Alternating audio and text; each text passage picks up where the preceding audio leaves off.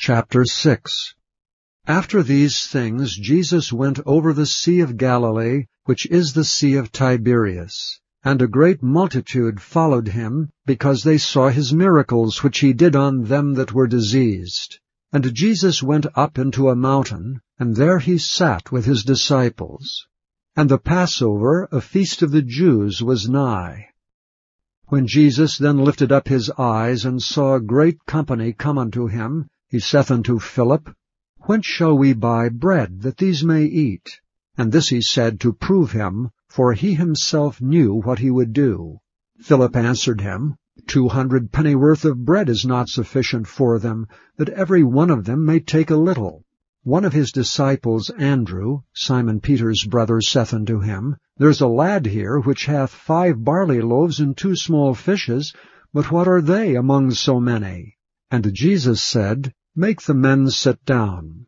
Now there was much grass in the place, so the men sat down, in number about five thousand.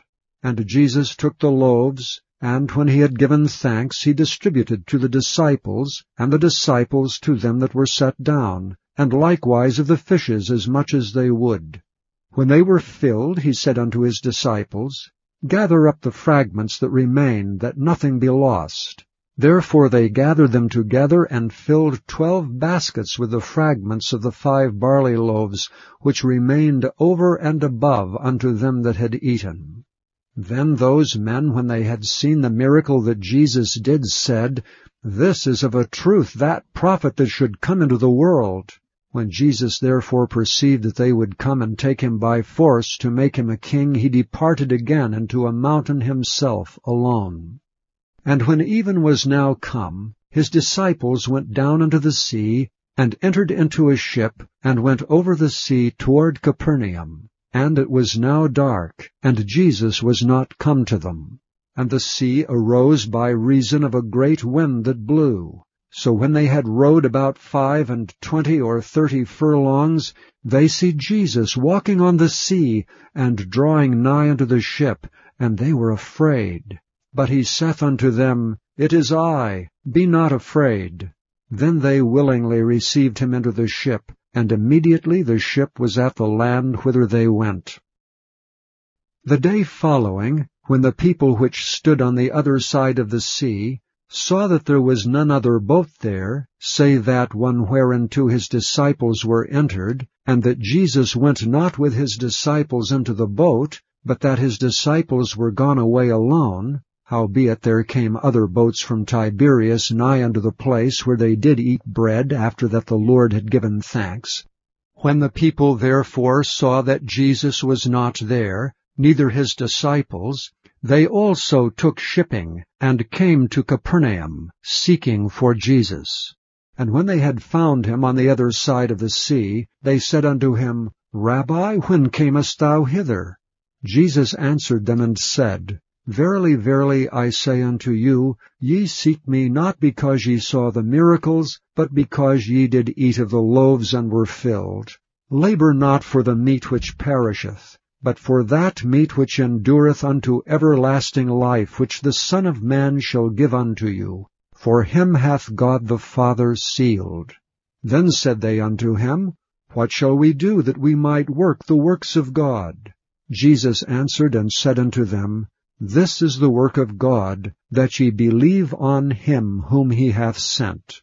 They said therefore unto him, What sign showest thou then that we may see and believe thee? What dost thou work? Our fathers did eat manna in the desert. As it is written, He gave them bread from heaven to eat. Then Jesus said unto them, Verily, verily, I say unto you, Moses gave you not that bread from heaven, but my Father giveth you the true bread from heaven. For the bread of God is he which cometh down from heaven, and giveth life unto the world. Then they said unto him, Lord, evermore give us this bread. And Jesus said unto them, I am the bread of life. He that cometh to me shall never hunger, and he that believeth on me shall never thirst. But I said unto you, that ye also have seen me, and believe not. All that the Father giveth me shall come to me, and him that cometh to me I will in no wise cast out. For I came down from heaven not to do mine own will, but the will of him that sent me. And this is the Father's will which hath sent me, that of all which he hath given me I should lose nothing, but should raise it up again at the last day. And this is the will of him that sent me, that every one which seeth the Son, and believeth on him, may have everlasting life, and I will raise him up at the last day. The Jews then murmured at him because he said, I am the bread which came down from heaven. And they said, Is not this Jesus, the son of Joseph, whose father and mother we know? How is it then that he saith, I came down from heaven? Jesus therefore answered and said unto them, Murmur not among yourselves. No man can come to me except the Father which hath sent me draw him, and I will raise him up at the last day. It is written in the prophets, And they shall be all taught of God. Every man therefore that hath heard, and hath learned of the Father, cometh unto me. Not that any man hath seen the Father, save he which is of God, he hath seen the Father. Verily, verily, I say unto you, he that believeth on me hath everlasting life. I am that bread of life. Your fathers did eat manna in the wilderness, and are dead. This is the bread which cometh down from heaven, that a man may eat thereof and not die.